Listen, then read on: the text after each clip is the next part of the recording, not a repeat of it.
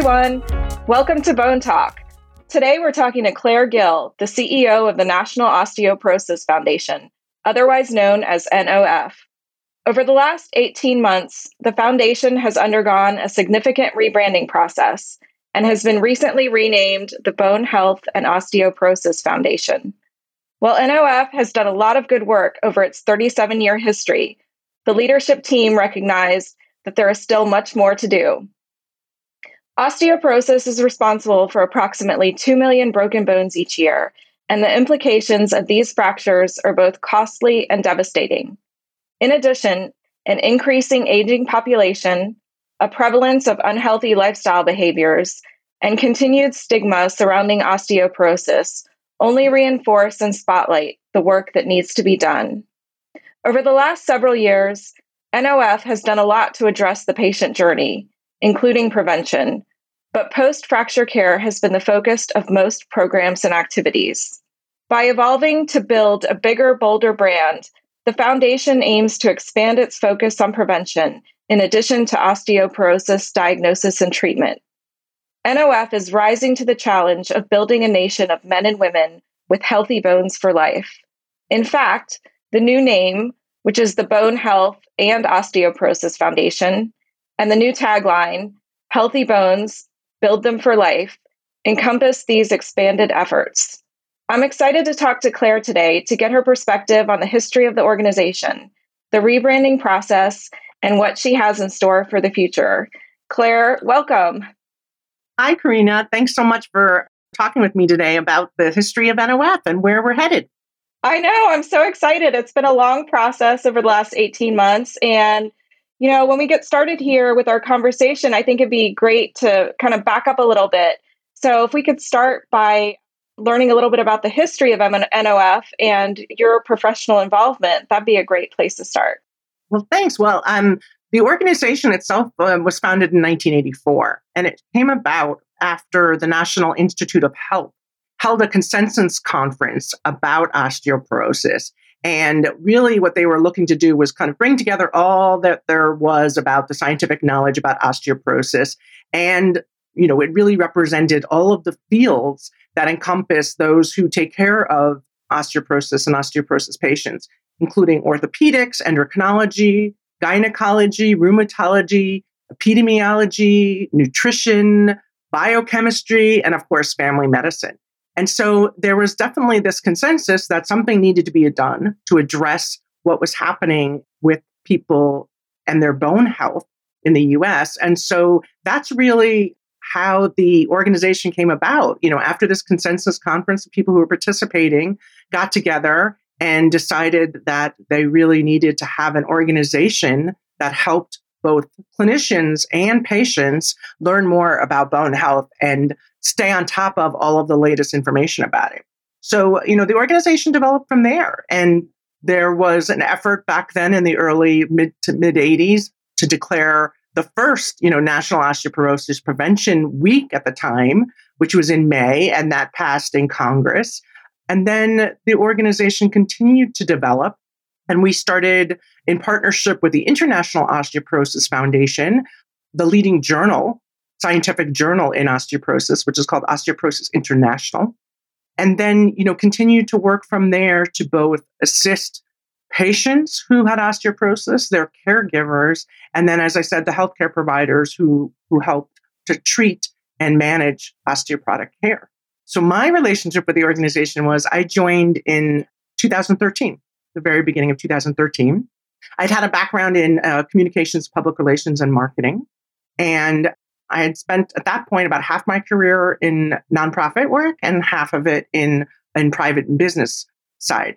And I was really intrigued by nonprofit work and the mission of NOF. And I came to the organization really focusing more on that marketing communications aspect of it and started to learn more about the disease and how it impacts people and just felt there was so much that we needed to do and obviously you know what people tell us all the time is you know people need to know more about it we need to communicate more about it and mm-hmm. you know, mm-hmm. that's kind of how i came into the organization but there was still so much that was you know interesting and frustrating i have to say to me at that time in that there were so many questions I had, even as a communications professional, about how best to communicate this, that I really started working with the leadership then and the board to say, I think we have a few things we need to kind of get in order, you know, before we really think about all of these big campaigns we seem to think we need.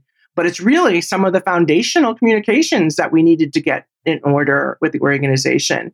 And so that's what I did for several years. And then in May of 2020, I took over as CEO. So that's kind of how we arrived at today.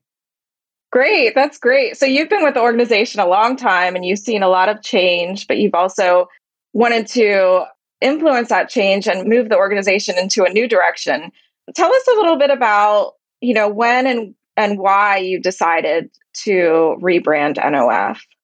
Well, the the when uh, it was really I've been sort of talking about it and uh, and mm-hmm. thinking about it since I since I really started with the organization because again, as I mentioned, you know, we were founded in 1984.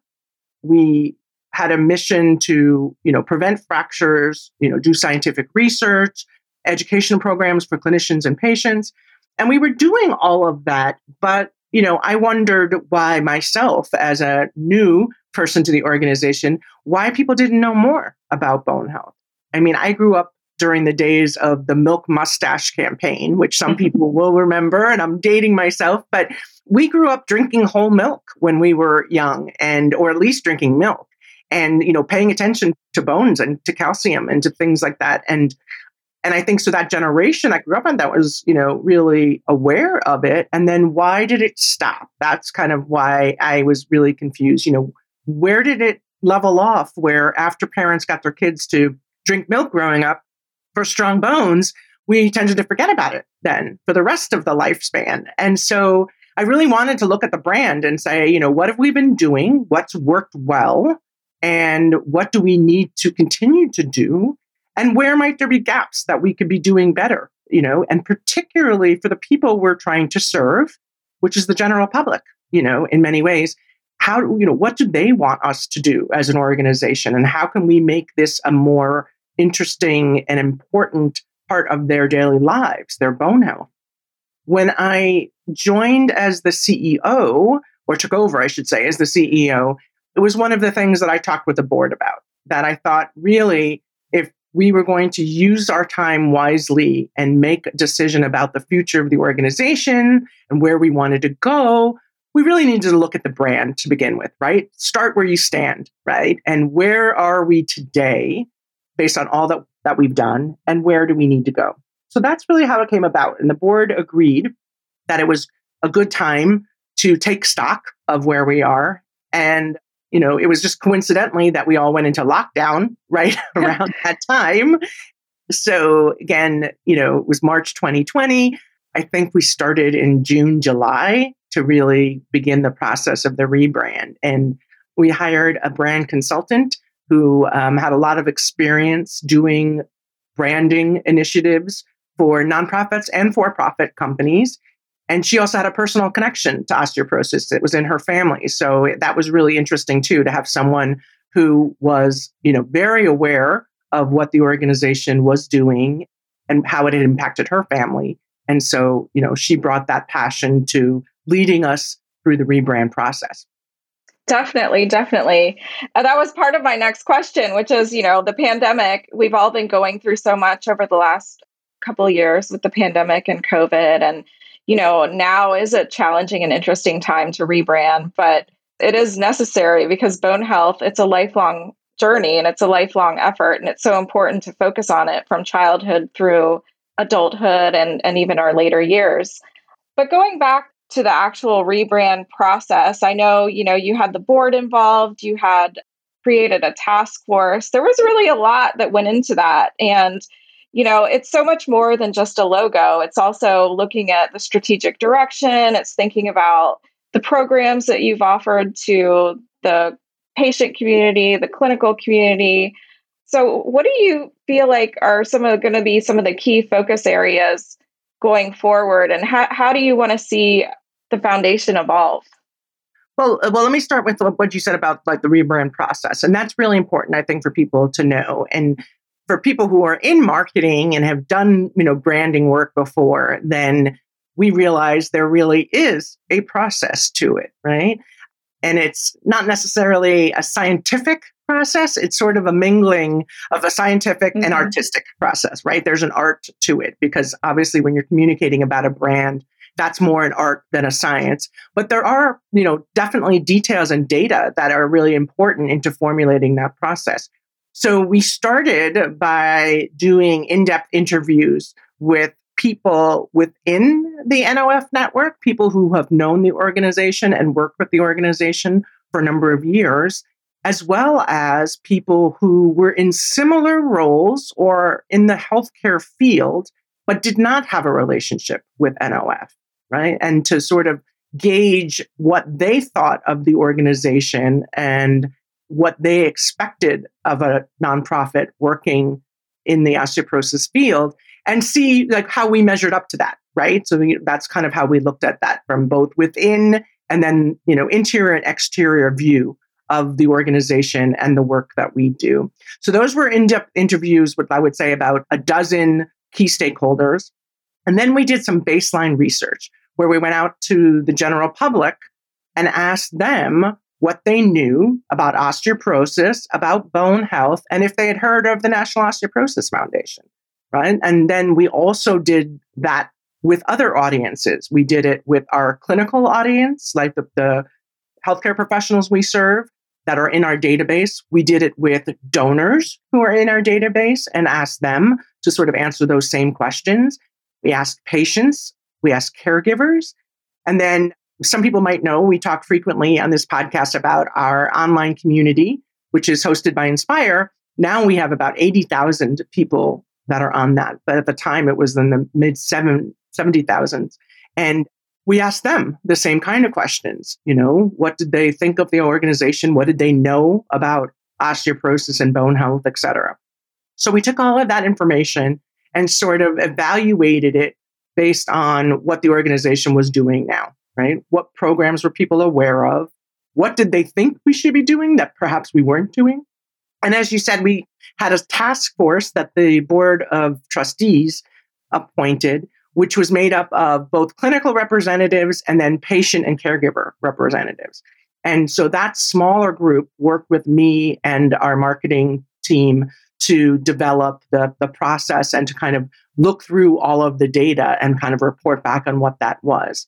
So um, the very short part of the long story is, you know, what really came out of that was that people were very pleased with what NOF was doing to prevent fractures, particularly secondary fractures, but they really wanted us to focus also on prevention. And so many of the patients that we spoke with, and so many that we hear from on a regular basis, have said and continue to say, I wish I'd known about this sooner. I wish I knew about this when I was in my 40s and 50s, you know, particularly women as they were entering menopause, right? At that they wish they knew then that they were going to lose up to 20% of their bone mass at that time. And although we did talk about it, it wasn't as big a focus for us. Over the years, the organization had really narrowed our focus on secondary fracture prevention. As I said, that was sort of the low hanging fruit, right? We were missing mm-hmm. and still are missing 80% of people who fall and fracture a bone due to osteoporosis don't get any follow up, don't get any, you know, follow up from their doctors and no treatment options. It's not even discussed. So really we felt as a crisis, you know, that was where we needed to focus and I think rightfully so. But as we continue to do that, there was a big push for us to also focus on prevention. So that was how the process came about. And then second part of your question about, you know, what do I think will happen from here? As you mentioned, our new name is now Bone Health and Osteoporosis Foundation.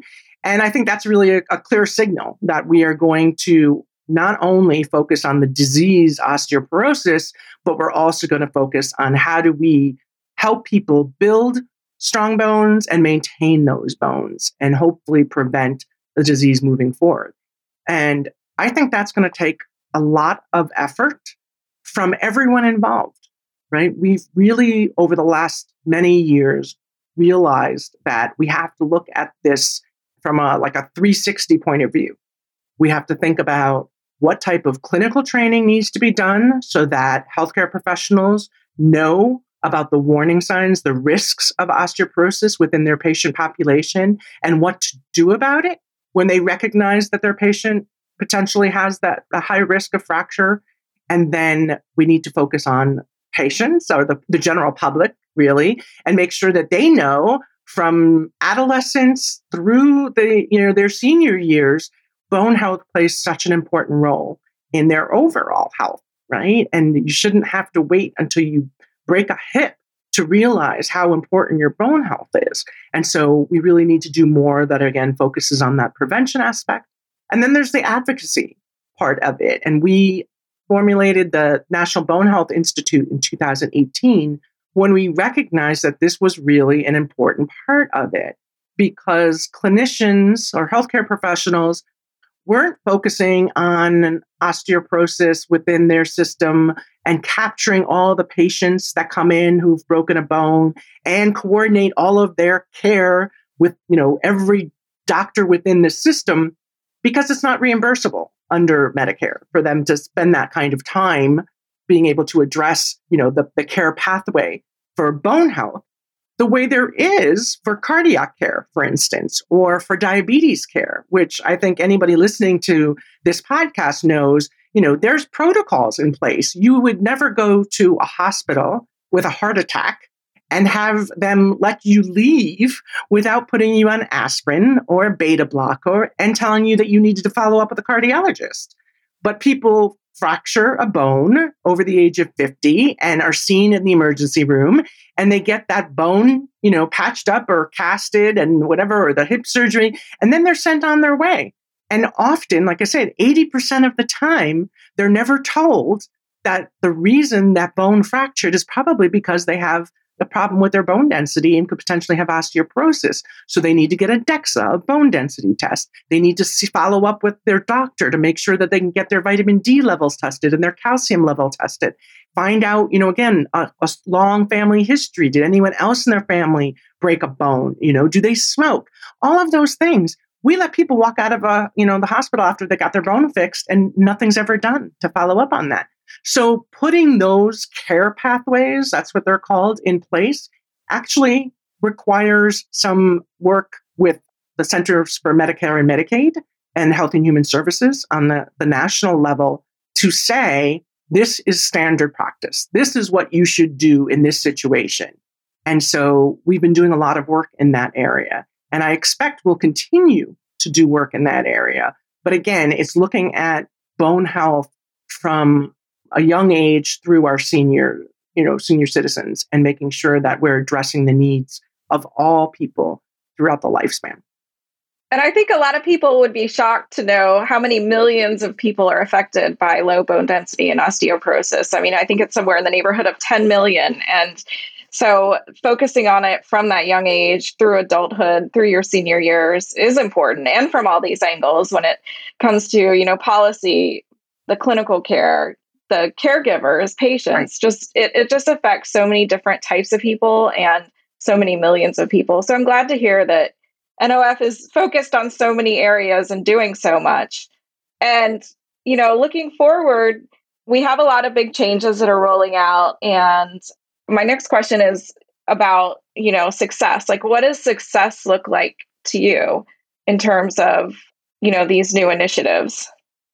Well, that's a really good question. And, you know, interestingly, as we were going through the rebrand process, I had several, even of our, you know, trustees sort of saying, well, great. Well, after we change the name, how long until we solve the crisis? You know, is that going to, you know, make a difference and really motivate people to all of a sudden pay attention to bone health? And so, you know, again, when we talk about a brand and what it what it means and what it does, certainly changing the name of the organization, as you said, creating a new logo, which I really like. I hope everybody else likes it too. But that doesn't solve the crisis in osteoporosis, right? That is really us taking stock again of where we were and where we are and where we hope to be, and saying that we really felt we needed to focus on bone health as much as we focus on osteoporosis. And that's literally what we changed in our name, right? But what's incumbent upon us now is that we take action that move us towards being the organization that I hope we will be moving forward that helps to eradicate this disease and makes it something that people are much more aware of. So, what does success look like? I think there's small successes every single day that we have to look at. I think every time we help a patient or a caregiver understand more about what is happening with their bone health and what it means for them and to help them understand that it is manageable. You know, it's very much sometimes a devastating thing when people find out that their bones are, you know, not not as strong as they thought they, they would be, or they, they've been breaking bones and wondering what was going on. And then they finally get diagnosed and are like, God, you know, I didn't know this was happening. And what do I do? Right. So I think we have to look for those successes every time we reach somebody like that and help them to manage their bone health is a success. I also think every time we help clinicians understand more about what's the latest information that they need to know, the scientific information that is relevant to them helping their patients, that's also success. But what I'd like to see in the big picture is that bone health becomes a greater priority on America's health agenda. And by that, I mean success in advocating for a care pathway that becomes standard practice, you know, and that CMS for the Medicare population reimburses to have a clinician available to chart that care pathway the same way that they do for diabetes educators, as I mentioned, and the same way that we do for cardiac care. I think that's going to be something that will show that we are taking bone health as seriously as we do other chronic diseases. And then, you know, ultimately the success is helping future generations to avoid bone loss, severe bone loss.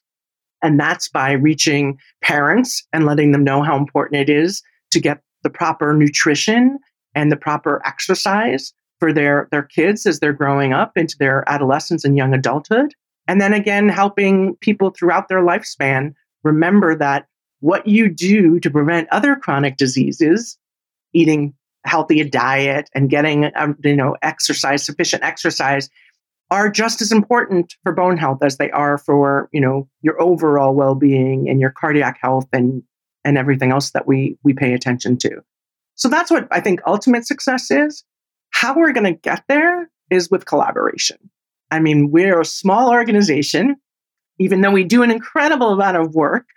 We are not the size of the American Heart Association. In fact, I talked with the new leader of the Osteoporosis Society in the United Kingdom. And so obviously there's osteoporosis organizations around the world. And they too had a new CEO, and he and I have been uh, have been chatting every six months or so. And we were talking during the pandemic about the impact on the office and the staff. And he was saying that they have a staff of 47 people and that was a downturn for them. And um, when you think about the size of the United Kingdom, and they have their osteoporosis society has a staff of 47, and we're in the United States, you know, which is obviously much larger, and we have a staff of eight.